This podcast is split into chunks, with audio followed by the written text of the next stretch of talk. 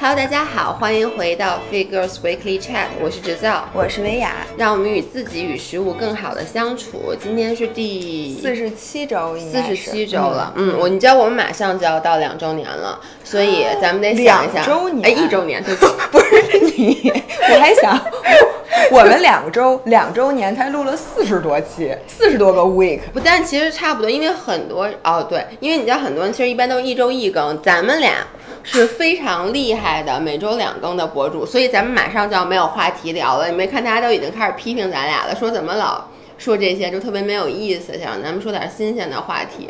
我们俩不知道新的，对所以没有办法聊。所以，如果大家有什么想让我们聊的话题，一定要留言告诉我们，不能只说你们俩聊点新鲜的吧。他们又不告诉我们什么是新鲜的。我给你们解释一下什么叫新鲜，下次 新鲜，好不好？OK，然后今天呢，我们要聊一个话题，这个话题是姥爷坚持要聊的。昨天我们开会的时候，在定选题的时候，我说我想聊聊关于内向和外向。嗯，然后姥姥就说这有什么好聊的？说觉得这不是一个很明显的话题？我我是觉得这是一个很古老的话题，嗯就是我小时候有人这么说，嗯我觉得现代人、嗯现在的社会上已经没有人用内向和外向来形容别人了。嗯，其实但是那天呃，因为我们在上周的时候拍呃进行了一个拍录了一个东西，就是叫什么？录了一个视频，因为阿姨那儿一出声就有点让我对不起，有点走神儿。我们上周拍了一个视频，那个视频大家会在下周看到，其实将会是我们。呃，有史以来第一个算是比较大制作的视频，就我们邀请了很多人来一起录制这个视频。嗯，我们当时其实是关于一个女性对自我身材、对自信等等一系呃，列的关于认知。女性魅力与身材自信，对，然后当时呢聊到后面，然后其中有一个姑娘，她是一个非常漂亮的姑娘，嗯而且呢，她从小就非常。漂亮的姑娘不止一个。对，但是就我说的就是那个谁嘛，她学习也特别好，从小是个学霸，身材也很好。你忘了，当时你们俩特别 relate，他说他从小学习就第一，哦，Vera，对，Vera。哦，OK，然后他当时呢就说，他从小就是别人眼里的孩子，然后一切都很优秀，但是呢，他其实后来还患了抑郁症什么的，就是因为他觉得她自己不知道如何表达自己。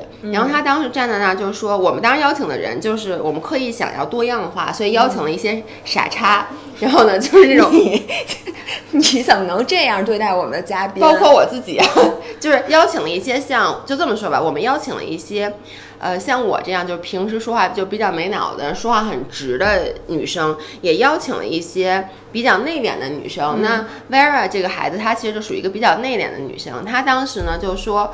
我其实一点儿都不想要我现在拥有的这些，就是包括我的好身材，包括我的学习好，他工作也特别好，是金融做在做金融的，挣钱很多。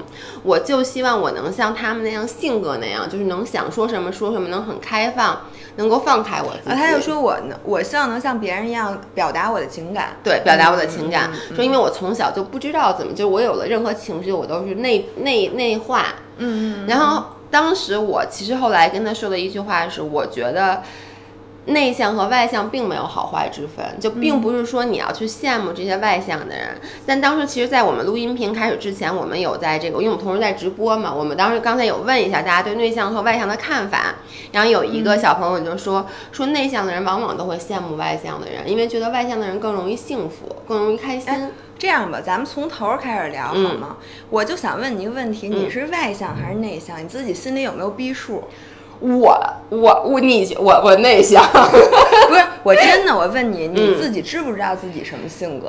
其实是这样的，我觉得如果将，我觉得内向和外向不是非黑即白的。这个首先我觉得是大多数人的一个定义错误，就很多人说，哎，谁是特外向，谁是特内向，然后呢，往往被说的那个人就会说，没有啊，其实我很外向，我就是跟不熟的人我只是不喜。欢你，所以我对不爱搭理你。对，或者有的人说。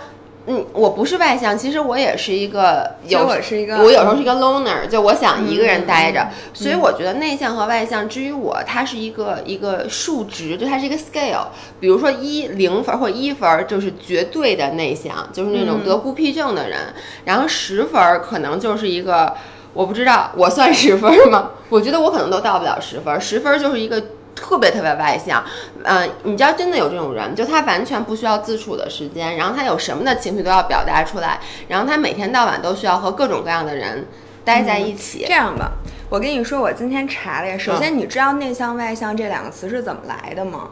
不知道怎么来的，就是它是其实和弗洛伊德一起原来做精神分析，他是一个瑞士的这个心理学家叫荣格，加德勒，他妈加阿德勒，阿德勒，加德勒是一种饮料，我谢谢你，我老喝加德勒，好吗？对，他。那个这个这个词是荣格提出来的，就是说这个它叫内倾向型和外倾向型。我念完了之后，这些东西啊，你们可能会对内向外向有一个全新的认识。来，你们让我找一下啊。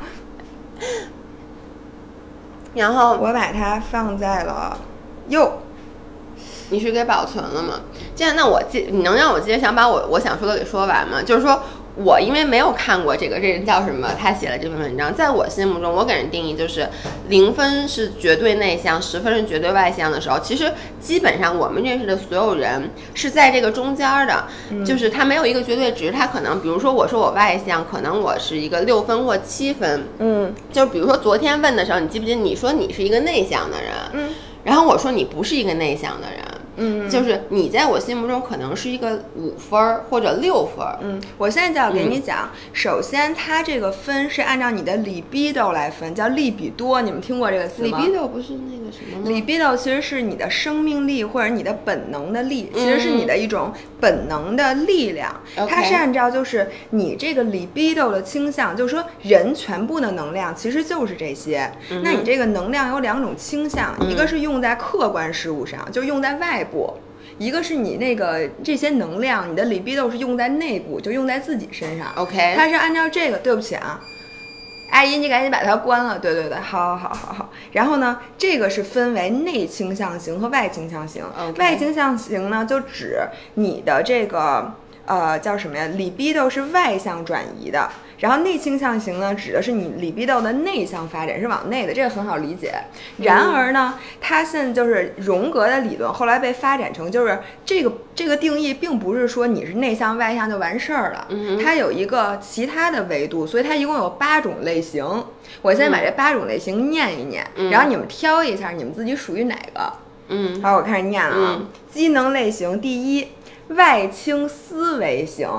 就是你是外向的，并且他是说这样的这种类型的人，既是外倾的，又是偏向于思维的。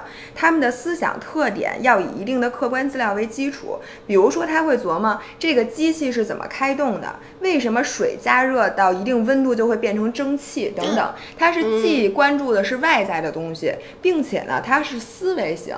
于是，一般的科学家都是这个。我刚想说，这就是我吗？这也是你，不，你就是我，我就是科学家。你一会儿发现你加有点多，你什么加都是。继续说，这是第一类外倾思维型。大家谁觉得自己是外倾思维型的？不是，你们现在可以先别着急啊，咱们把八个都听完了，然后你们说你们自己属于哪个？第二个叫内倾思维型。那这样的人，他既是内倾的，又是偏于思维的。他们主要思考的是这个外界世界与自己的联系。思考自己的精神世界，他们对思想观念本身感兴趣，收集外部世界的事实来验证自己的思想。一般哲学家都属于这个类型啊。那我没有，我我我从来没有过，就是你说的那个，就等于我觉得，哎呦，又说，哎，不是这样，咱们俩的直播尺度哪儿大了？我觉得现在肯定不是我了，因为现在我已经提到我那是我难道你这个？这领子是不是有点低？我对不起，同学们。哎，不是我这腰子找谁去？哎呦，我天哪！小红书现在怎么也这样了？OK，内倾思维型。然后我觉得我就有点，就是我们，你知道我的偏向就是属于我能站在一个第三者的呃角度去察觉我的情绪。你知道吗？你知道你就是什么？你就是你就是。瞎琢磨，我觉得这就是内内倾思维型。就比如那天你跟我说你上那什么正念课，什么吃东西，什么把把吃东西当成一个什么婴儿，什么想象你自己是一婴儿，什么，不不不不不，那个一会儿我再给你解释是怎么回事儿。就是内倾思维的人，你不但能感受感受到你的情绪和你的直觉和你的思考，你还会再往上一层，在想你为什么有这样的思考。OK，我从来没想过这个问题。这是二，那跟没二跟你没 关系啊。我不是哲学家。三，外倾情感型，这种类型的人既是外倾的，又是偏重于情感功能的。他们的情感符合于客客观的情境和一般的价值。他们思维压抑，但是情感外露，爱好交际，寻求与外界的和谐。我觉得一和三我都有一点。什么叫什么叫？你你再说刚才叫什么那个什么？其实呢，我给你解释一下，就是第三类的人呢，他其实就是更多的他的脑子都用在他的 feeling 上面，用在他的感情上面，然后他就是他的 libido 是用在对外界的反应上。就是我的情感是基于外部的事物，而不是我内心的觉察。就是你这样，那我就有情感的反应；你这样，我有情感的反应。所以你就说这种人就是 empathy 很强，就共情性对，我觉得他共情性很强，并且呢，这些人是应该很善于交际，因为他可以察觉到大家的情感，并且对这些情感做出非非常符合社会价值的回应。OK，你明白吧？嗯，就这些人很善于交际，但是这样的人一般他们的思维能力是被压抑的。因为你太注重是感情了，以至于你的思维，你明白吧？OK，哎，我想问一下，就这几类人格，其实不一定你就是一定是绝对是其中一个嘛，对吗？嗯，因为我觉得既是哲学家又是科学家，因为我觉得这个其实也有点像你。就说白了，因为你看你，我老说你是一社会人儿，嗯，就是你属于特别会在什么场合说什么话，有时候我都会被你震惊到。我觉得你说这话绝对不是我。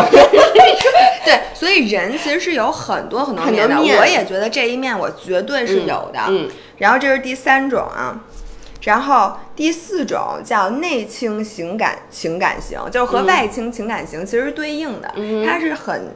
他的 libido 用在情感上，嗯，但是呢，他又不说，就他的思维压抑，情感深藏，然后你会觉得这个人的气质很忧郁，就他的情感是隐蔽的。哎，我觉得那天那个 Vera 就有点这种感觉，是吗？就是他不说他的，就是他有了任何的情绪，他都放在他心里面，他自己去消化，所以我觉得就是看上去就是忧郁嘛，对吗？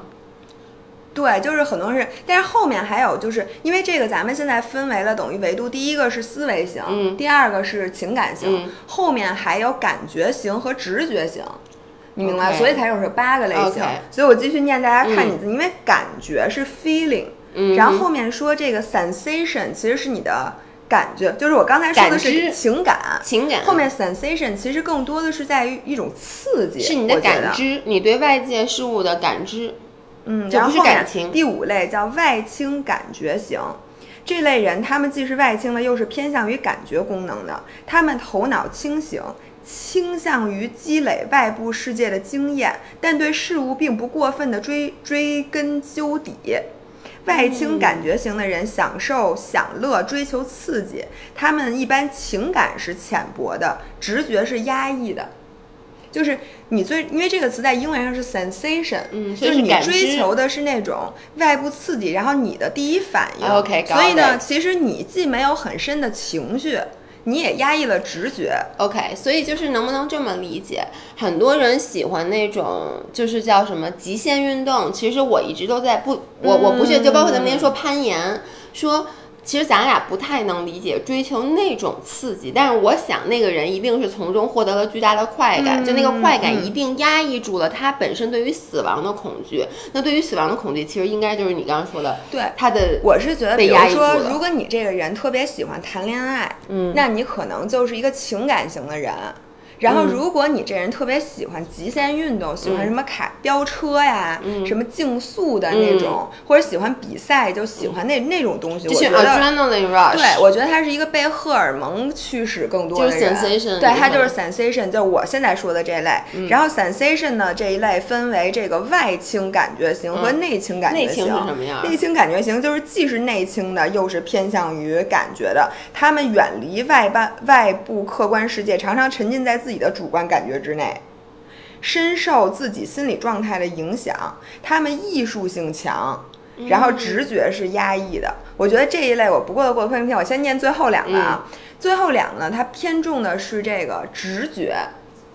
这个直觉我来解释一下啊，外倾直觉型这种类型的人，既是外倾的，又是偏重于直觉功能的。他们力图从客观世界中发现多种多样的可能性，并不断的追求新的可能性。就是这些人说，他们可以成为新事业的发起者。就是他们很多时候就是这个直觉让他做了投资，让他创业。这些说很多商人、什么承包商、经纪人都属于这种类型。就说要 trust your gut feelings。对，我没有 gut feelings。不可能，我就觉得我的直觉是很差的。我觉得是你在，比如你注重了这个思维，对吧？或者注重了情感，你就压抑了。我是一个不愿意相信、不太敢相信自己直觉的人。对对对，对吧？我觉得大家每个人都有思维、有感觉、有直觉，然后有情感，这四个东西它会互相牵制。当你有思维的时候，你会可能压抑，你用思维去压抑了直觉，或者从直觉去压抑了思维，或者用情感去压抑了思维，这些它是互相压抑。就得看你内心的哪个东西打平了，然后这个是那个直外倾直觉型，还有一种叫内倾直觉型。内倾直觉型，他们力图从精神现象中发现各种各样的可能性。内倾直觉型的人不关心外界事物，脱离实际，善幻想。观点新颖，但是有点稀奇古怪。荣格认为艺术家属于内向直觉型。嗯，我觉得这跟咱们的想法是一样的。就是你在内心其实在不停的探索，然后不停的感受到，就可能你创作这个画儿什么的，你并不知道你为什么要画这个，但是直觉告诉你，你就应该画这么一个东西，或者你画出来的就是你的直觉。而且就是我，因为我也我也不太懂艺术啊，但是我只是说。我感觉里好的艺术家好像没有什么是 social butterfly，就是社交者，就是好的艺术家，他其实更多的是。活在自己的世界里，嗯，对吧？好像艺术家很少有说这艺术家特外向，你知道吗？我们刚来的小伙伴，我们今天讨论的其实是内向外向的事儿。但是呢，我给大家作为一名著名的学霸，在二十分钟之前刚查的，就是内向外向到底是怎么来的？念了荣格那一套理论，一共有八种，其实内倾外倾，等于是首先选择你是内倾还是外倾，就是你的精力、你的感觉是用在哪部分的，对吧？往里还是往外探索？然后呢，再加上你到底是更更重视你的这个叫思维，还是情感，还是感觉，还是直觉？所以我觉得大家，你觉得就是我相信啊，大家都是拼盘儿。对，如果你真的是一个百分之百的某一类型的，那你肯定是能成功。对，我就想说就能成 功。要不你就是一纯神经病，嗯，对吧？然后大多数人就是一拼盘儿，但是你总有一个主导的人格。对，因为你看啊，所有就你刚才说这八八个八个人格，其实你发现往往在一个人格上越突出，这个人就越优秀。比如像 Elon Musk，因为他就是在这一方面特别突出的时候，他就能够把全部的精力，就比如说你说那 libido，它就都放在这一个一个上面，它就更容易就集中火力。但是对于大部分人来讲，其实就每每样都占一点，有点像是那种均码的感觉。但这种人一定活得比较舒服。然后我觉得，对于我来讲，我是两个特别矛盾的人。我觉得我是呃内倾思维型，再加上外倾 外倾那个什么型来着？就是刚才你说我是的那个，我也觉得我是那个呃呃那个外倾情感型。对外倾情感型，我真的觉得我是内倾思维型加外倾情感型。在我社交的时候，我完全是外倾情感型，以至于我每次社交的。时候我都觉得很累，因为我在不停的输出，你明白吗？嗯，就是我会，我每次去社交，我都会觉得我对别人高不高兴是负有责任的，就是我有一个任务要保证和我在一起的每一个人在每时每刻都觉得舒适，以至于呢，我首先自己的甭管什么我都压抑着，就我的情感我也压抑，我的目的我也压抑，我的思维我肯定是压抑的。其次是在这个聚会之后，就会发现就我最累。不过我也有这个感觉，就是其实咱俩都是就在很多人的觉得你很多人的这种聚会或者说是呃我在味的情况下，你发现没有，咱俩往往是说话最多的那个人，因为咱俩是挺不一般。我跟你在一块儿，我就没有那么累了，因为我觉得咱们俩在一块儿，就是你比我说话还多。对，但是如果是我一个人，我也会很累。为什么？因为我特别怕尴尬，就是我很怕大家坐在那儿没有人说话。尤其是一群不熟的人，所以我就会开始挑，哎，你是干什么的？然后就说，哎，什么样？而且我会刻意把就周围人都给拉进来，说那谁谁谁也是干什么的，其实就是。但是你发现了吗？最后就是咱们俩对在场的人是最没有记忆的，因为咱们俩的所有的精力花在的是他，就是我们我们照顾的是每一个人的情绪和这个气氛，然而我们对任何一个人都没有印象。对，你说的特别对吧？嗯，所以我觉得这样其实，因为。因为你知道，其实就在周六的时候，那天我不去吃饭嘛。吃饭的时候，我在洗手间碰到了一个女孩。那女孩说：“哎，你怎么也来这儿吃饭了？”显示的跟我无比热络。嗯，然后我就这样茫然，人家当时很尴尬，你知道吗？我就茫然的看到我说：“啊，我说那个，我说啊，你也来了呀。”然后他就说：“你是不是不记得我是谁了？他为什么要说出来？因为我很尴尬。我说啊，你也来了，就是 你也来了。这句话太尬了。那你说我说，那你说我说什么？你说你是谁呀？不，我跟你说，我现在就可以做到。当我真的不认识他的时候，我就会说，我真的脸盲，我认识你吗？但是你知道吗？就那个人，我看他很眼熟，就是我觉得我跟他不是见过一次面。”就是你能理解吗？后来 turn out 他是咱们的会员，而且呢，他是在以前咱们上课的时候，基本上每节课就是我见他至少我至少每周见他一次，连续见过他半年的那么一个人。那这个是另外一种病，所以叫脸吗？没有。但是后来我就想，其实是这样的，就因为他是我，他提醒我以后，我就想起来了，他是一个体育基础不怎么好，然后我其实一直对他还额外去照顾的一个人。但就是我当时看到他的记忆。我就觉得他是一个体育不怎么好的人，你能理解吗？所以我对我需要照顾他的点记忆很深，但我对这个人就没有形成记忆。我觉得人的能量就这么多，你你如果说用在这方面了，那你那方面肯定就是不如别人的，就是。我们虽然在外界看来是一个非常社会的、非常照顾别人的人，其实我们根本就没有走心。嗯，你必须要这么说。我们并不是因为他的一些特点，所以才对他好。我们是我们觉得我们有责任让这个环境非常和谐，于是才对别人好。这其实是一种假好。对。所以刚才有一个人说，我觉得他问的挺好的。他说，所以他现在有一种疑惑，到底怎么着才算情商高？对我刚才也看到这条。我能说一下我对情商高的理解吗？我小时候对情商高的理解，就是你是不是讨好能讨好每一个人？我就是我就能，就是能不能让每一个人跟你说话都很舒服？这是小时候我对情商高的理解。现在我对情商高的理解是你是否能够处理好自己的情绪。嗯，就是我觉得，所以我小时候觉得我是一个情商特别高的人，因为我。觉得我能让基本上每个人都挺高兴，就是在那种就大的场合，我能够活跃气氛。但现在我觉得我是一个情商比较低的人，你是一个情商高的人，就是这就是体现你刚才说那个什么内内那我这里边和外边情商都很高。哎，就是我在内心我可以很好的 handle。因为你又是一个哲学家，又是一 个对对，谢谢啊，又是一个 social butterfly。对，哇塞，我觉得我是一个分裂的人。我觉得你刚才说那个。你刚才说这么多，每一个我觉得我都占一点，唯有第二个我没有占，就是你的那个，就是那，就是内在思维型。你知道吗？我觉得我有点不愿意，我会刻意回避去了解了解自己的情绪，对，分析自己的情绪。因为我觉得是因为我的情绪经常是很不好的，而且原生家庭不好意思啊，我爸又来了，我爸真的都是你爸的错。我爸有抑郁症，就是我们家都属于情绪有点问题的人，而我们家的人都不愿意。内观情面对自己的这个不好的情绪，所以我会有这种，有时候我会有恐惧。嗯，你你能理解吗？就是你说你我也很焦虑，你让我真正的去想自己为什么也要焦虑，我不得不说这件事儿本身是一件很痛苦的过程。嗯，因为你需要去想，嗯，就是举一个例子，我经常干的一件事儿，心里突然咯嘣一下，就觉得有一件事儿肯定特别不好的发生，然后呢？你就会想到底是什么事儿啊？然后你一旦想起那一瞬间，你会觉得你更难过，嗯，对不对？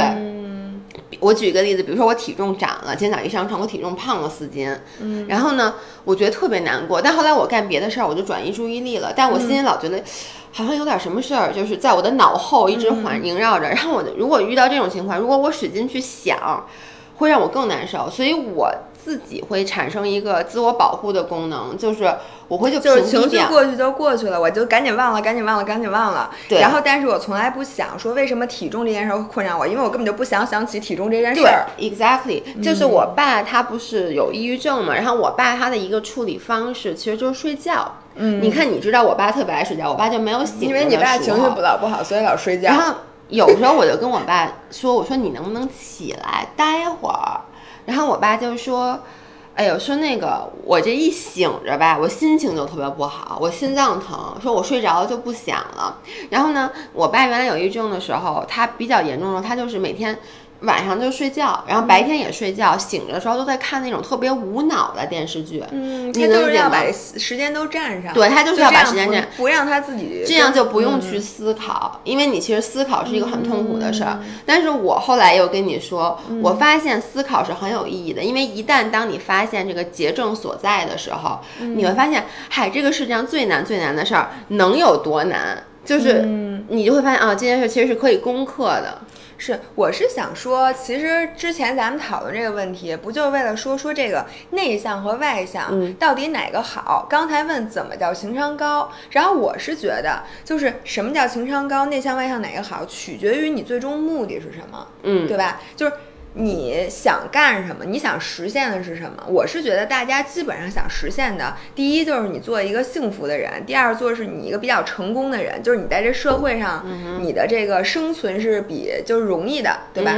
我觉得从这个目的来讲，我觉得自己就是内向外向啊，自己的那个什么呃叫什么情商高不高，这些都不重要，重要的呢是怎么在我们这个基础上，就比如说我我的天生的类。行，就是这样，大家谁都改不了。你说改性格这件事儿，我根本压根儿就觉得不可能。但是呢，怎么在我们的性格上人为的加一些因素，然后让我们把自己的那个短处给回避一下，然后让我们能从表面上学习一下别人的长处。我昨天看了那个武志红的一个文章，他讲的是，因为现在大家都在追求情绪稳定的人，就说情绪稳定这件事儿是非常好的。但是他说这个东西真的好吗？因为我本人就是一个情绪非常稳定的人。但是你知道，情绪稳定的人有一个最大的问题，在于你感受不到那么多快乐。因为你悲伤少的人一定快乐少。你像这就是为我经常对你有意见的一点，嗯，就是我觉得你有时候是你对我有什么意见？我悲我快乐少，你凭什么？不是，就是你知道，很多时候一个很高兴的事儿，我抓你，我说啊什么什么什么什么，然后你就跟我说，哎，你冷静，你冷静，你是不是老跟我在说？这有什么好高兴的？你说你干嘛？说这人抽风了？但是我就觉得你是一个，我一下就给你那个，他老泼一盆冷水。对对对。哎，还真是，所以我因为我就觉得不可能有值得我这么高兴的事儿，没什么可高兴的。对，就比如说像，比如说微博到了一百万，我特别高兴，我在家里啊啊啊啊啊！但是我知道你肯定就是看到，我说哦，终于达到了，就是这。我一想，我早知道他到了呀，那他都九十多万，他能不到一百万吗？你有本事，你过两天再给我，你们不许给我脱粉啊！我 我不是这个意思啊，我是说。这有什么可高兴？你难道不知道这件事儿吗？我觉得唯一可能能让我特别高兴的事儿，比如说我哪天中一彩票，嗯，但是我觉得我也不一定那么高兴，嗯，因为呢，我买彩票的时候，我就想，我要万一中了的话，我应该挺高兴的，以至于我如果真的中了，我可能也没有那么高兴，你明白吗？就是我既没有高潮，同也没有低潮。那武志红说，那这样就好吗？那那他那个他人家痛苦加倍的人，人快乐也加倍啊。所以呢，他他给出了一个，我觉得这是一个特别好的思路。嗯就是说对于我这样的人，我在往一方面探索，就是我尽可能的在快乐的时候让自己更快乐一点，然后在我痛苦的时候保持我现在。你明白吗？呵，你还想两头都占着？可以都占，真的可以都占。因为 他给出的就是说，因为你知道我，我现在就想说回最开始你说冥想，嗯，就是为什么要冥想？它是增强你主观体验的一个方法，嗯，就是比如说我吃零食，我原来可能就直接吃了，那现在我吃的时候，我要求自己全身心的去享受这个食物，这样你就可以放大它给你带来的那个快感。就是冥想对我其实是这个作用，就跟抽大麻一样嘛。对不对？免费的，免费的那个什么什么，我咱咱不能说吧，来直播了，一会儿待会儿该被该被禁播了。嗯，就是你我就是人为的去来通过一些方法，拿一个放大镜去看我的快乐。这样我可能快乐会更多一点。对于你这样的人来讲，你就应该通过，比如说是冥想，或者说通过引入思维思考的方式，让自己在痛苦的时候少痛苦一点，然后快乐的部分保持你傻逼的快乐。说实话，我没有痛苦的时候，我我真的没有痛苦的时候，焦虑的时候，对我只有焦虑的时候。然后其实焦虑本身就是说负负面情绪的时候，你用一个我这样的人的方法来想，这有什么的呀？我我现在都是这么想的，但是呢，就是我想说，就是冥想也未必适合所有人。我觉得冥想特麻烦。我能说，你让我哪怕去思考一道数学题，我都觉得比冥想要好。就是我无法坐在那儿。那天姥姥给我发了一个，她上冥想课、正念课，就教你怎么吃东西。她说你真应该好好看看。我特别想让你，哎，你现在能找着吗？你给大家读一下。我不用读，我给你们念一遍。这个这个课我可以背下来是吗？我可以背。那你背一遍。是这样的，大家好好听着。我现在在参加一个二十一天的冥想训练营，然后每天有一个新的课题，会让你从各方面的去重新认识这个世界。其实，然后找到你和世界。界的另外一种关联的这个方式是培养你对自己对情绪的觉知的。然后有一天的课是吃零食，他是这么要求的：让你拿一样你今天你非常熟悉的一种零食。当时我拿的是一块这个黑巧克力，然后他说。让你想象你自己是一个婴儿，然后你第一次吃这个食物，你并没有见过它，你也没有摸过它，当然你肯定也没有吃过它。然后你把这个零食拿在手里，你先看它到底是圆的还是方的，它的表面是什么质地的，它是什么颜色的，它有没有缺口，上面有没有图案，然后旁边呢有没有什么，就是你先去把它当做一个你从没见过的物体，然后呢你再去摸摸它，它是软的还是硬的。一手巧克力，对，然后你摸上去是黏黏的还是滑滑的，然后你再去闻闻它是什么味儿，嗯，然后这个时候你把它放在嘴里，然后你感受一下这个巧克力它到底是纯甜呢，还是甜里带苦呢，还是偏苦呢，还是酸呢，还是什么的，你就当你从来没有吃过这个巧克力。然后那天的冥想练习基本上就是这个，就是吃零食。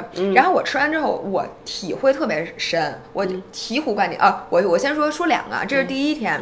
然后呢，还有一天是他每天需要记情绪日记，他每天晚上会你问你一个问题。他那天问我的是：今天你闻到了什么让你特别幸福的气味？嗯你知道我很久我就不觉得我天天闻到过味儿。嗯，就是我长期的忽略，说我还想想我今天一天闻过什么味儿，我根本没有想过这个问题，我就坐在那儿仔细的。思考了一下，然后思考的过程中，我想起我今天做了一顿饭，而且我还给别人做了一顿饭。然后在做饭的时候，因为我一直在拍视频，但其实炒牛肉的时候，那个牛肉特别香。然后之后呢，我今天早上吃面包的时候，其实我打开那个袋子，那个面包的那种奶油的香气，其实是我原来特别特别喜欢的。我特别喜欢路过面包房的时候，闻见的那个奶油，我觉得那个会让人还有香妃炸鸡。对，然后还有我那天还拆了一包新的咖啡豆，嗯然后那个咖啡豆每次一打开那个味儿，我觉得那比咖啡好喝，嗯，就我每次觉得咖啡豆的味道就简直太香了。然后我还在那儿闻，其实我还闻过洗衣粉，因为我们家换了一个新洗衣粉，那个香型跟原来不一样，所以我那个衣服是晾在另外一屋的。然后当我推开那屋的门的时候，满屋子都是香，而且它是阳光晒过之后的那种洗衣粉的香味儿。于是我就突然想起来四个。我就把这四个写在了我的情绪日记里。我一边写，我一边觉得我今天好幸福。我真的觉得，真的我挺幸福的今天。但是如果你不让我写这些东西，我这件事儿，我我再也不会想起来了。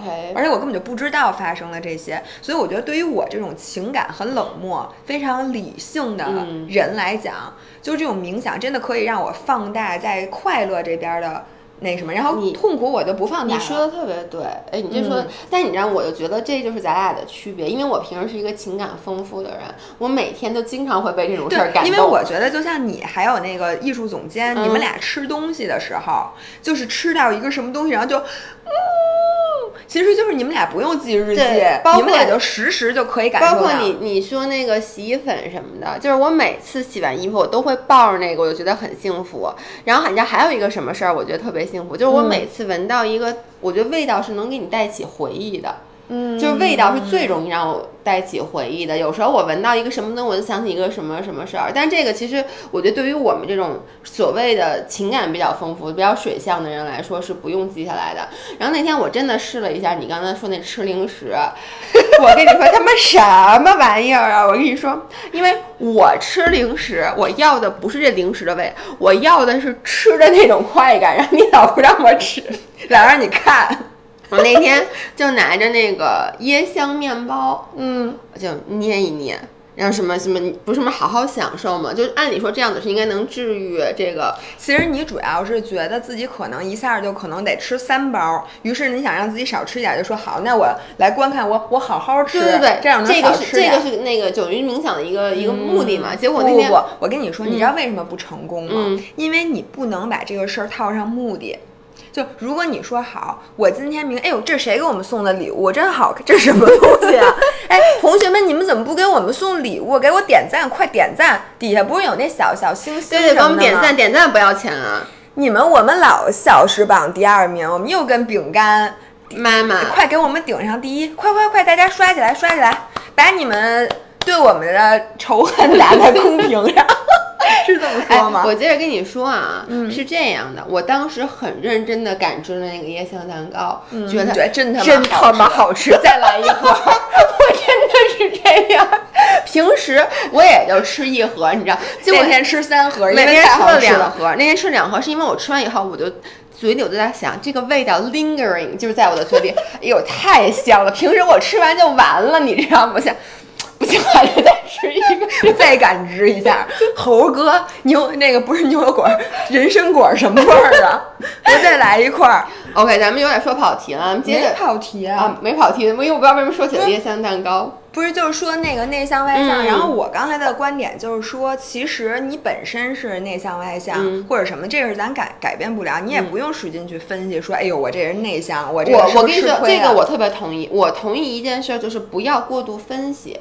就是不要给自己画框。对你知道我本身，我在这儿一说，可能咱们立刻就会有好多黑粉，很多人取关。但是我本身是一个不相信星座的人，嗯，并不是我真的不相信星座，而且我很反对用星座将自己给框住。这个有什么可取关的呀？我因为很多人相信星座，取关，我跟你说，他们早就取关。好多人就是很信星座嘛，就是。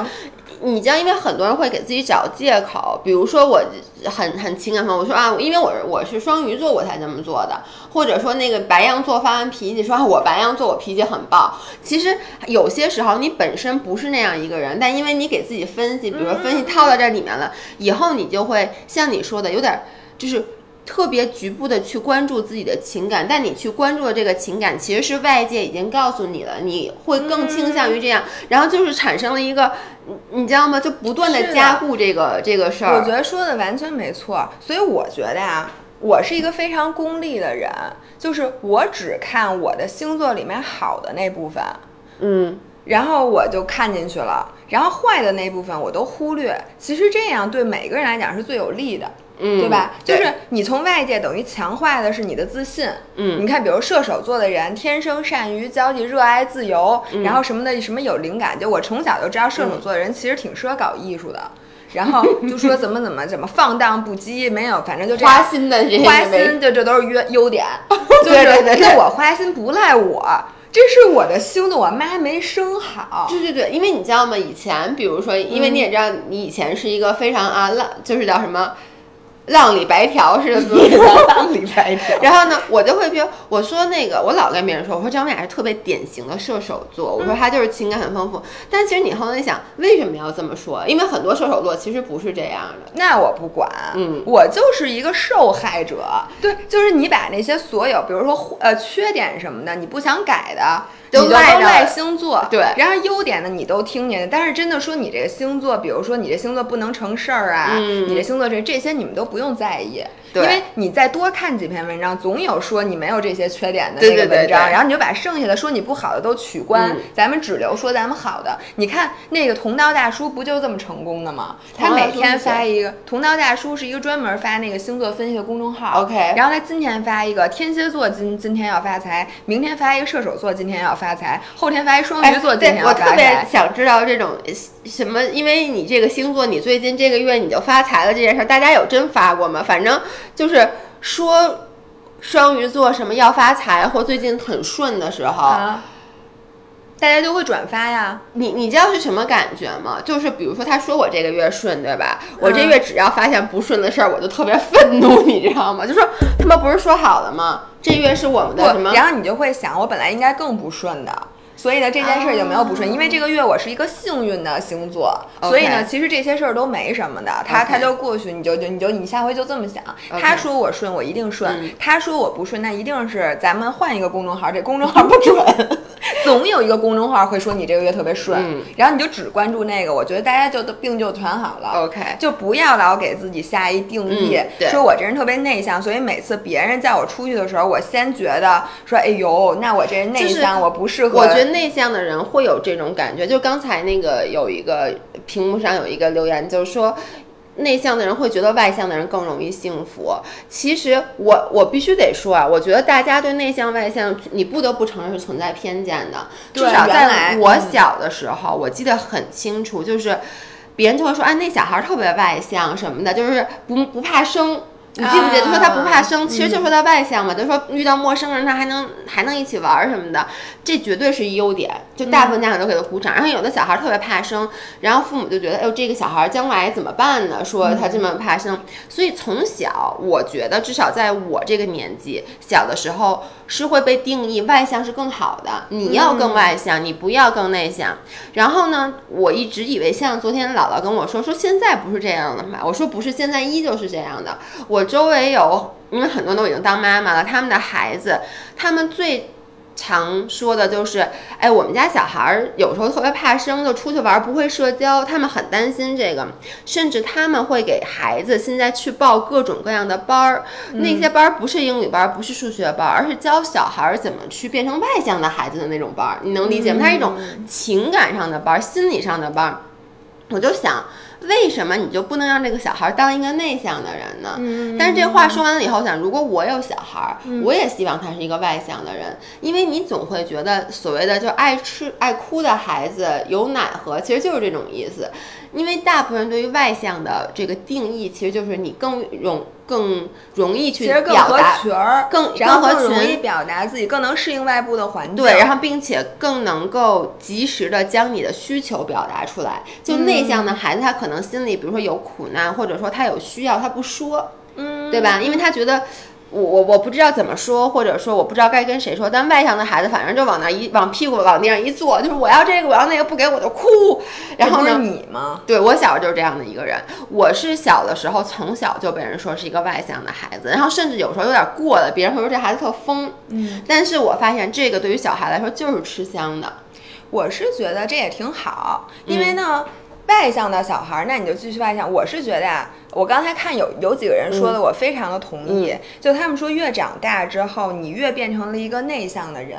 因为呢，这个内向外向有一个在思维上的特点，这个我刚才查也是心理学公认的，就是外向的人他追求的是思维的宽度。嗯，就很多时候他了解这个社会，他其实各方面他都比较了解，然后这个面儿铺的很宽，但是呢，他没有思维的深度。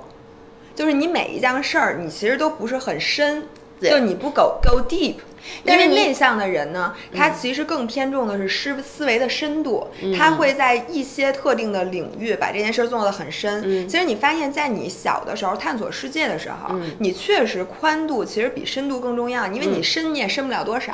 但是呢，外部的呃偏向外部的人，因为他适应环境的能力比较强，这在你年轻的时候它是非常重要的一个技能。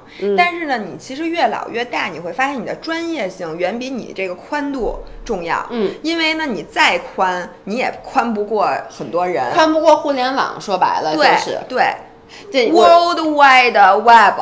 对，因为你这个说让我想起，就是在呃没有互联网的时代，其实你一个学识很广泛的人，他会比在现在更有。优势，嗯，因为以前说你很多你知道的事儿，别人确实不知道，嗯，而现在基本上没有任何一个人他知道的，就比如这件事儿，我不是说他的思维方式，比如一件事儿，你知道别人不知道，别人想知道是非常容易的，他只要搜一下，他就可以知道。所以长大了，更多的时候，你要想做一个成功的人，你更多的确实需要往内在转，或者你需要在某一件事情上你做的比别人好。所以我就感觉在之后，而且我是其实我还。还想谈一谈那个烂社交的问题。嗯。我觉得我其实就是小时候我表现的这个外外倾情感型表现的嗯。非常明显，然后现在呢，我的内倾思维型又表现的非常明显。嗯。就我等于是原来可能也是这俩性格，现在也是这俩性格，嗯。但是我原来是外倾占主导，嗯。现在变成内倾占主导了，是因为我发现，如果你过度的关在于关，就是你的关注点在外在，然后关注别人的情绪、别人的感受，以及对外部的事物要做出反应的话，嗯其实你就很难在现在这个社会里，你在自己有逼数。说白了就是一个人的能量只有那么多，你拿出去照顾外人了，你就没有时间照顾自己，你的时间和你的精力都是这样的。但说到烂社交这件事儿，我就想起来。我我现在对于社交这件事儿很矛盾，嗯，就是坦白讲，我小时候的确也是一个烂社交的人。后来呢，现在确实年纪大了，我其实变得一个喜欢独处的人。嗯然后呢，但是我喜欢独处，说说实话啊，没有你想那么深。我不是想独处的时候内观，我是觉得社交很累，因为我控制不住自己的。只要我出去社交，我一定要。不停的说话，不停的去照顾每一个人的情绪，不停的，你知道我老喜欢抖包袱，就别人老说咱俩特贫，你发现没有？你发现没有？咱俩就是，咱俩有一个我还好，没有，就咱俩有一个问题，就是当有一群人的时候，咱俩老想去让这个就是气氛活跃起来，嗯所以咱俩老是。比如说，咱俩一起出席一个场合，咱俩会不停的抖包袱，就像在直播一样。德云社，咱俩上哪儿都说相声。但其实你说，咱们有时候就是觉得这个，希望让大家都嗨起来，所以我控制不住自己的。只要我一出去社交，我回到家就很疲惫。嗯，因此我越大，我越懒得出去社交，是因为懒，并不是像你说的，我需要精神世界去进行一次净化。你这个是我先把咱俩的这个给对，给我是你知道吗？我每次都要经历一个开关的转换，嗯就是我在外面的时候，我基本上把内在的这些所有东西都关上了，嗯我就一致对外，我感觉嗯我整个人就是对外的，为别人服务的，嗯为人民服务，你知道吗？然后我家里进家门之后，我就夸叽，我得再转回来，嗯我就再想想，哎呦，我刚才其实我高不高兴啊？我有没有吃饱？我到底想不想去？嗯就是我在那儿，我高不高兴？嗯我累不累？我值不值？嗯，就我每次都这么真的会转一下，然后我越来我回家转的过程中，我会发现，其实我真的不想去，不想去，我对不需要去，对我去完全是为了别人，但是别人，你说他真的需要我这么为他们吗？他们人家也不其实人需要。家不需要，对说白了就是你一点儿都不重要，你去不去？对你知道很多时候你会有这么一个感觉，哎，我不去是不是不好啊？就是就答应人家了。我告诉你，我告诉大家，no one fucking cares，就是嗯你不去，别人就会说。哎侯少谁谁没没来没来说那个他可能忙什么之类的，或者哦他那个懒，就是人家该过人家的聚会，人家过人家的聚会，人家该讨论的话题，并不会因为你而有改变。当然你不来，他们可能会说你坏话，这是唯一的一个不会，他们可能根本不会想起你来。对，就是，但是我我刚刚想说啊，就是我想回到就是这个社交的问题，嗯所以有一段时间我就是很懒得社交，嗯我就想自己在家待着。然后呢，我又记得我看那个罗振宇说过一句话，嗯他说呀，他小的时候其实是一个内向的人，嗯他说到他现在一个年纪，你不得否认，不得不承认他现在很成功。嗯，他说我现在就给自己定了一个规定，任何聚会或社交的场合，只要我当时有空，我没有一个更加重要的事儿，我就没有，我就不拒绝，我就去。他说，因为你。不知道在这个什么样的场合，你会遇到什么样的机会，你会遇到什么样的人，因为你去了，可能去一百次，你会碰到一个你喜遇到一个真心的朋友，然后呢，遇到一个好的机会。但是如果你不去的话，你就没有这个机会。所以他当时给年轻人的建议是。建议大家不要将自己拘起来，因为机会是散落，就是机会是散落在外面的，你需要用手去抓。嗯，听完他那话以后，我又开始，就是有人叫我，又想我的你就开始矛盾了。对我我觉得就是带他们这样的人，就让人会每次人家叫你你不去的时候，你老觉得自己错过了什么，对，你知道吗？我以前对我小的时候不去，是因为我觉得，哎呀，我不去是不是不太好？但后来我 figure out 说我不去，其实 no one cares，以后我就不去了。但后来以后，我又觉得，不去你就在你变成一个创业者之后，然后别人叫你去场合，你就开始焦虑了。对，你就觉得我本身是不想去的，我明明活儿还没有干完呢。但是如果我不去的话，我是不是就少认识了一个之后对我有你说特别对？我觉得很多人都是这样，尤其是咱俩现在这个，因为以前如果你在公司上班，说实话还无所谓，因为其实你认识一个不一样的人，对你也没什么影响。但现在你不得不承认，咱俩认识了很多人，包括甚至后来成了咱们金主爸爸，都是因为。某一次活动认识了这个人，他做一个产品，他说：“哎，你们做那个博主的，你帮我代言一下。”所以你其实有很多的商业机会是因为这个出现的，并且咱们也确实因为去不同的聚会结交到了新的朋友，对吧？所以就是。很矛盾，不知道该怎么去拿捏这个度。我觉得是这样，你这个这个成功学呀，它都是假的。比如说罗振宇说他很多时候成功，他遇到的贵人都是因为他社交多。那你看看，还有那么多天天社交，把所有的时间都花在社交上没成功的人呢，对吧？嗯，那这些人就倒霉蛋。那。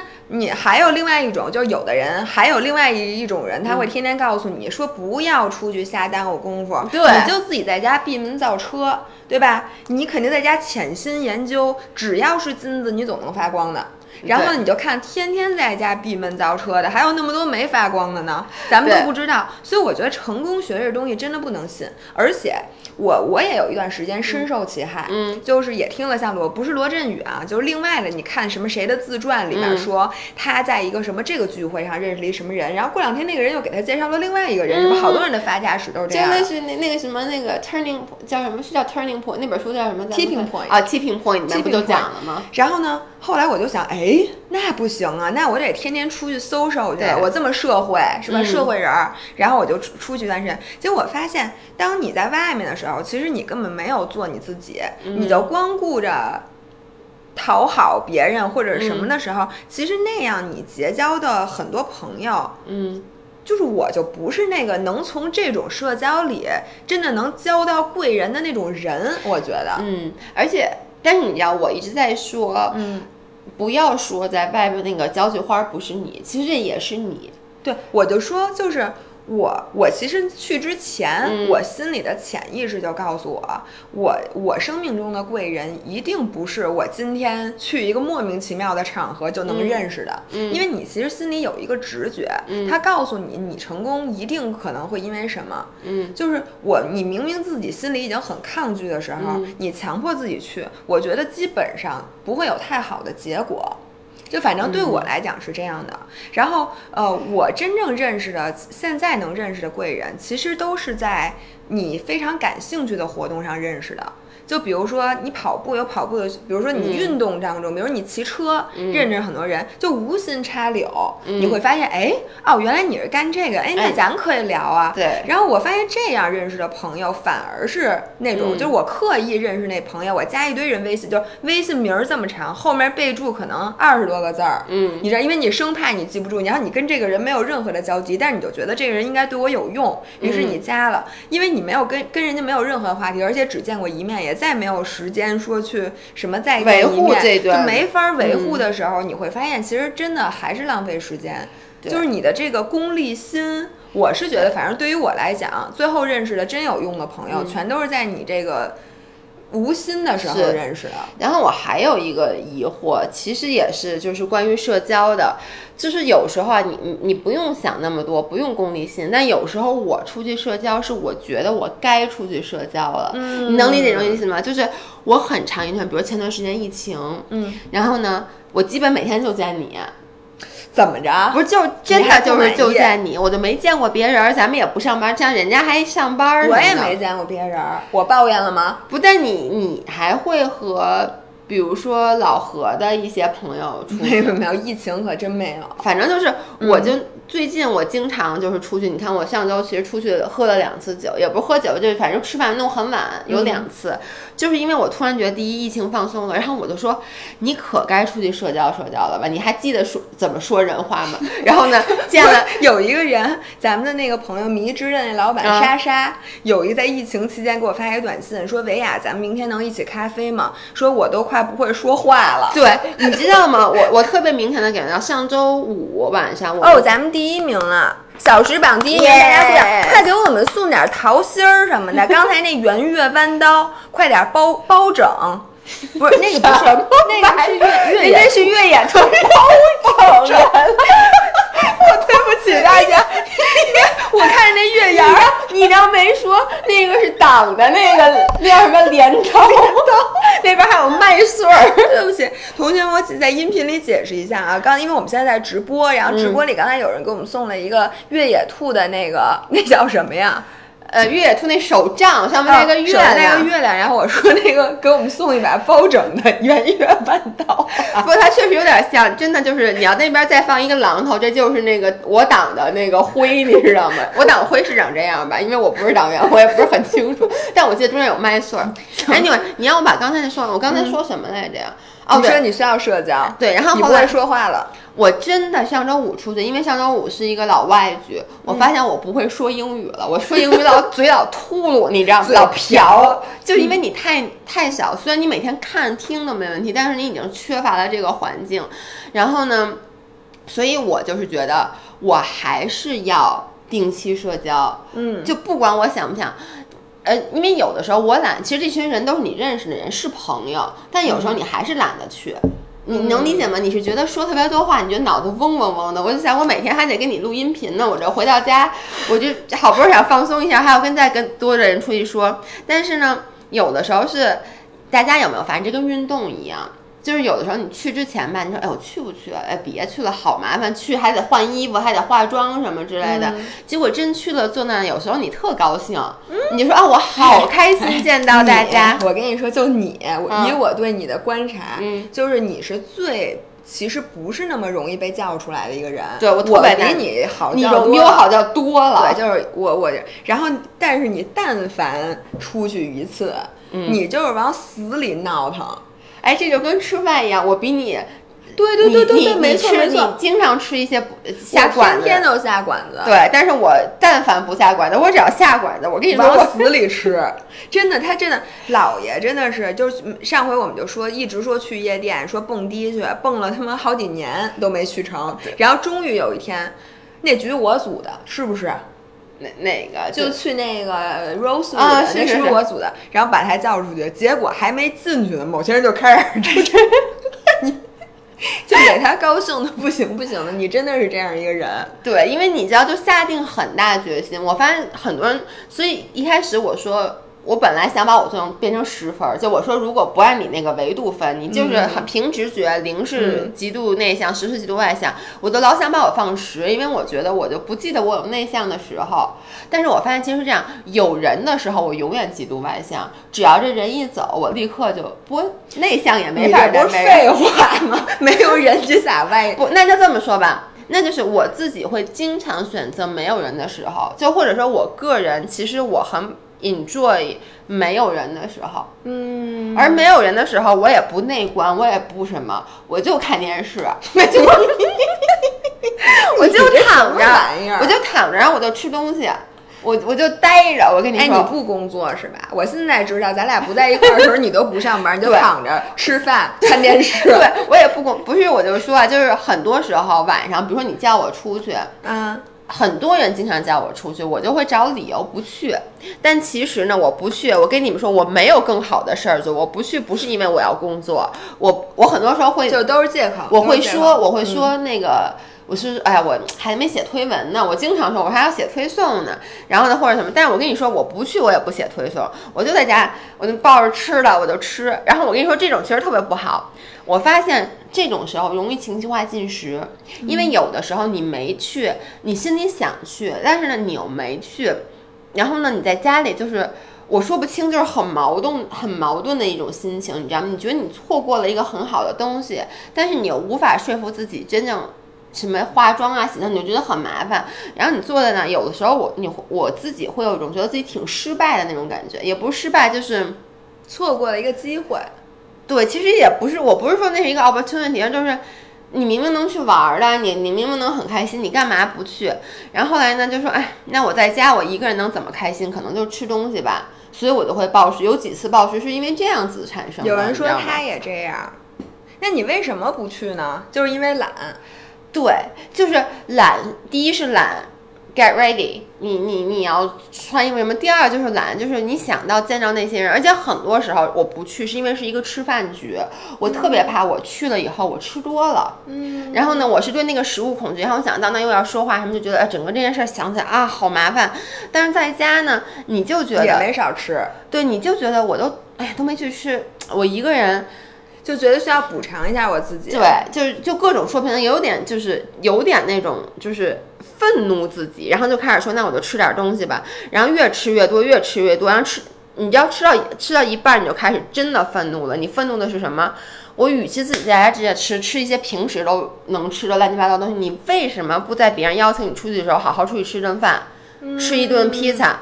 然后呢，你就又开始，就真的，我我我我说了，你可能听不懂，但是我知道，如果跟我有相同经历的人，一定能够 relate 这种感觉。其实我能感受，因为那天我看了一个理论，他就说，其实情绪性进食，你进食就是为了弥补内心的不足，就是不满足感。但这很多时候不满足感来自于你的孤独，就是说你觉得你的内心就自我价值感最近比较低。其实呢，你出去吃，就算吃再胖的东西，什么火。火锅什么的，其实你跟大家聊天过程、交流的过程，你自然就满足了。你在满足的时候吃东西，你也就不不是补自己的亏空了。对对对。而你没去，你就觉得你的机会成本已经很高了。那你在家想要把这一大块再补上，你就吃的一定比你出去聚餐吃的要多。对，而且而且你还难受，就是对。而且你吃完了之后，你的缺失感是不会消失的。哦，吃完以后缺失感会加倍，你会特别特别的难过。我几次真的暴食之后有有哭的那种情况。或者说有那种很 frustrated 的情况，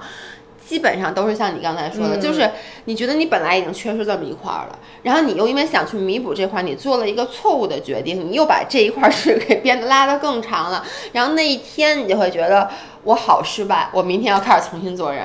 对，然后我觉得甭管这个人内向外向，他一定要有几个人，一个人或者几个人这个朋友。他其实这几个朋友，他们对这个人提供的是一种外在的能量包整。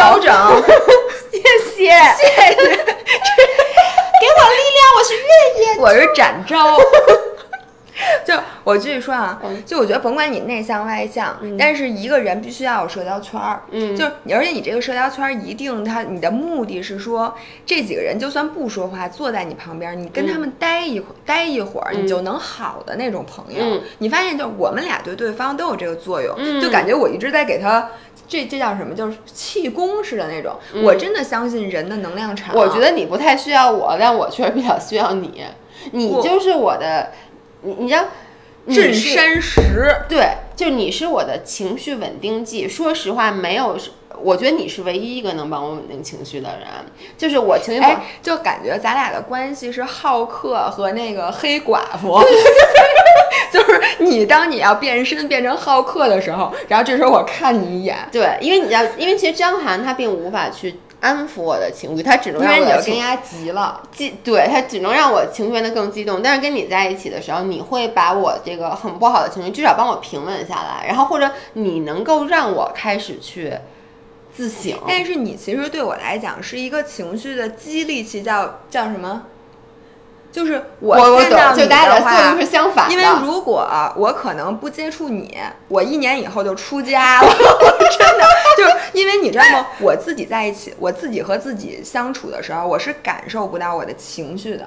我没有什么情绪，真的没有什么情绪。我吃饭也不能让我高兴，我看一什么特惨的，我也不是很难过。其实我就心里过于稳定了。但这样的人就是他没意思。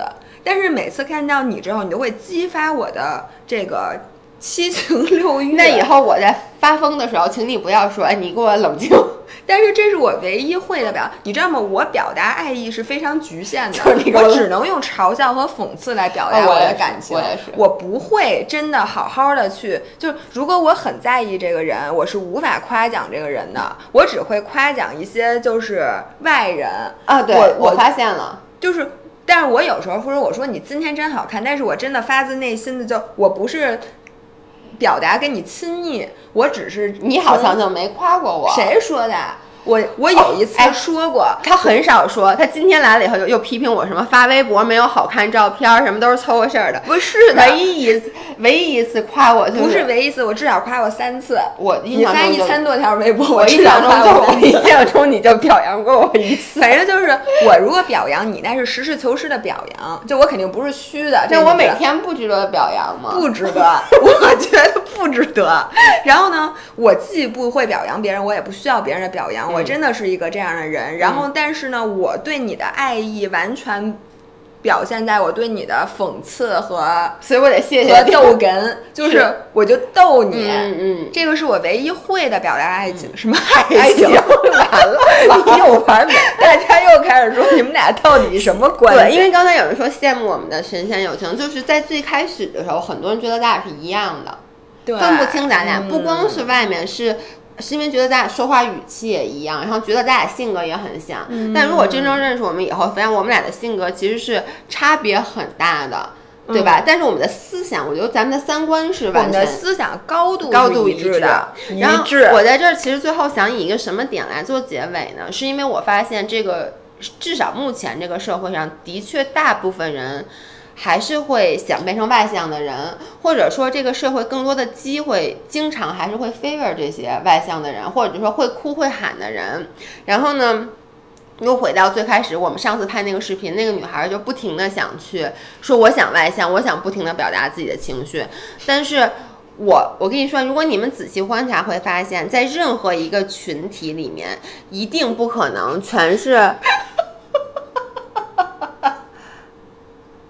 什么？是 我我我跟音频的人，音频的同音频的同学们，我有点气愤。同学们，音频的朋友们，为什么姥姥突然笑了呢？因为在我们俩说完我们的高度是一致的时候，有一个人说了一句非常那什么的话，我觉得他非常不对。